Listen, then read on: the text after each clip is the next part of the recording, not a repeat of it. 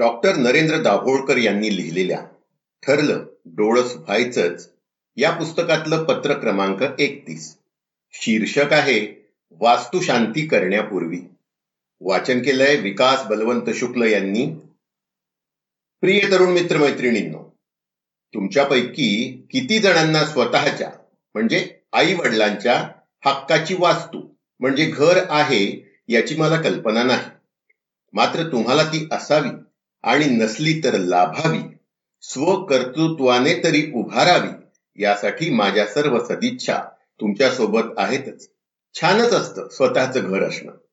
आनंद देणारा उबदार सुरक्षित जिव्हाळ्याचा आपल्या जीवनातील सुखदुःखाचा मूक साक्षीदार. आता एवढं मोठं महत्त्व ज्या वास्तूला त्या वास्तूतला वास्तुप्रवेश कसा काल परंपरेनुसार धर्मशास्त्राला धरून साग्र संगीत व्हायला हवा की नको? आता तुमच्यापैकी बहुतेकांचं उत्तर येणार. हा, काय प्रश्न आहे? वास्तुप्रवेश हा तर अख्ख्या कुटुंबाचा आनंद सोहळा. तो कसा? त्याच इतमामानं पार पडायला हवा. आता आज मला हे सगळं आठवायचं कारण असं की तुमच्यासारख्याच एका तरुण मित्राचं आलेलं पत्र. हा तरुण अजूनही शिक्षण घेत असलेला. हुशार. तर तरी आग्रहाने घरातल्या निर्णयात स्वतःचं मत मांडणारा आहे. त्याने असं लिहिलंय की वर्षभरापूर्वी मीही होतो असाच. म्हणजे घरातल्यांसारखा किंवा मित्रांसारखा. पण मी तुमचं हे सदर वाचत गेलो आणि बदलत गेलो. माझा बदल आणि माझे बाबा बांधत असलेल्या बंगल्याचं बांधकाम हे जणू काही टप्प्या टप्प्याने समांतर होत गेलं. वर्षापूर्वी भूमिपूजन करून बांधकामाला सुरुवात झाली त्यावेळी मी त्याचा सक्रिय साथीदार होतो. भटजी करत असलेल्या भूमिपूजनाच्या कर्मकांडाचा मला आनंद आणि आधार वाटत होता. पण बांधकाम चौकटीपर्यंत आलं आणि चौकटीला काळी बाहुली बांधण्याचं ठरलं. तोपर्यंत माझा डोळस विचार बराच पक्का झाला होता. आता आणखी काही महिने गेले. देखणा बंगला बांधून झाला.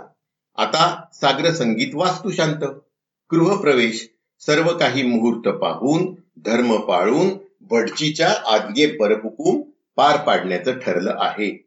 आणि वर पुन्हा सत्यनारायणाची पूजाही आहेच. खर तर या तरुण मित्राच्या घरच्यांचा प्रश्न असा आहे की टाकली बुद्धी गहाण काय बिघडलं? खर तर बुद्धी गहाण टाकली की काय बिघडत नाही? असा प्रतिप्रश्न विचारायला हवा. त्या तरुण मित्राने आपला विरोध किती टोकाने व्यक्त करावा याबद्दल त्याच्यात आणि माझ्यात मतभिन्नता आहे. वडिलांनी स्वकष्टाने उभारलेल्या बंगल्याची शांती करण्याचा लोकशाही हक्क त्यांना सर्वार्थाने आहेच आणि आतताई विरोधातून मुद्दा मान्य होण्याऐवजी कुटुंबातलं सामंजस्य संपण्याची शक्यता अधिक हे लक्षात घेऊन सामोपचाराने घ्यायचं ठरलं तर निदान वास्तुशांतीतील सर्वस्वी निरर्थकता तरी आपण समजून घेणार की नाही? फक्त एकच उदाहरण देतो. वास्तूला अभय मिळण्यासाठी माणसाच्या पालनकर्त्या दैवी शक्तीशी त्याची सांगड फार पूर्वीपासून घातली गेली आहे. वास्तूला अभय मिळण्यासाठी माणसाच्या साकार संकल्पनेची दैवी असुर आणि मानवी रूप निगडीत झाली ती पौराणिक कथेच्या आधाराने. त्या कथेचा गोषवारा असा. देव आणि दानव यांच्या युद्धात असुरांचा पराभव झाला. दैत्यांचे गुरु भार्गव यांनी मग जयप्राप्तीसाठी यज्ञ केला. त्यांच्या घामाचे थेंब यज्ञभूमीवर पडले. त्यामधून यज्ञाचा बली पुनर्जीवित झाला. वाढत वाढत त्याचा एक महाकाय छागासूर बनला. भार्गवाच्या आज्ञेवरून त्याने स्वर्गापर्यंत झेपावून देवांना स्वर्ग लोकातून हुसकावलं. मग सर्व देव भगवान शंकरांना शरण गेले. त्यांनी एक भूत निर्माण करून प्रथम भार्गव आणि नंतर छागासूर अशा दोघांचाही निपात करण्याची आज्ञा केली.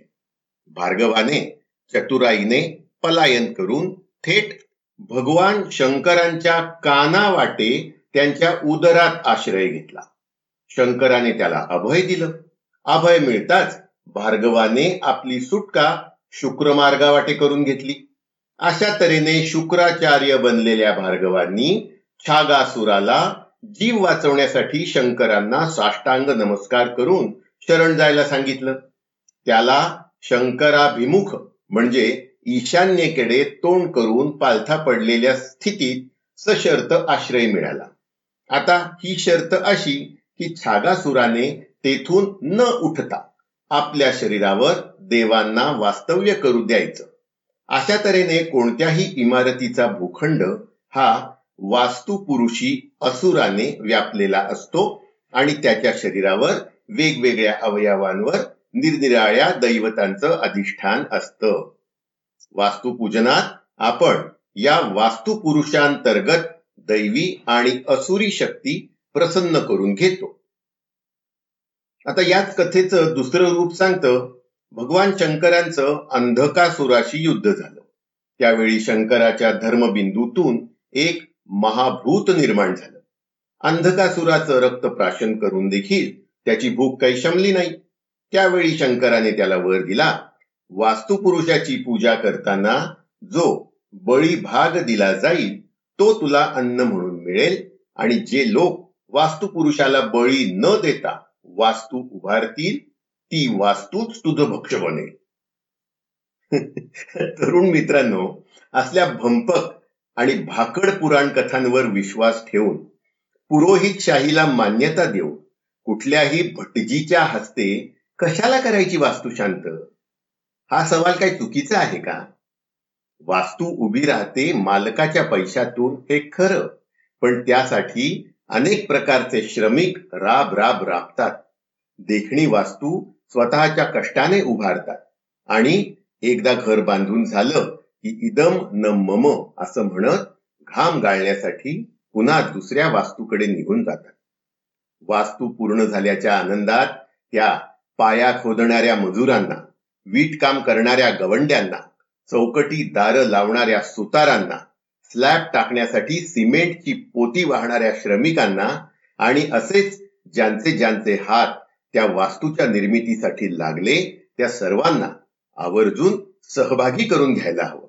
मजुराला नवे कपडे त्याच्या बायकोला साडी चोळी मुलांना पाटी पुस्तकं सर्वांना गोडधोड जेवण हीच खरी वास्तुशांती. आणि हे मी नाही म्हणत आहे बर का. हे महात्मा फुलेंनी सांगून ठेवलंय.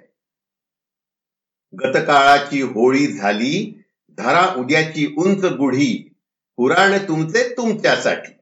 ये उदयाला नवी पिढी. कराल ना विचार? तुमचा विवेक साथी नरेंद्र दाभोळकर.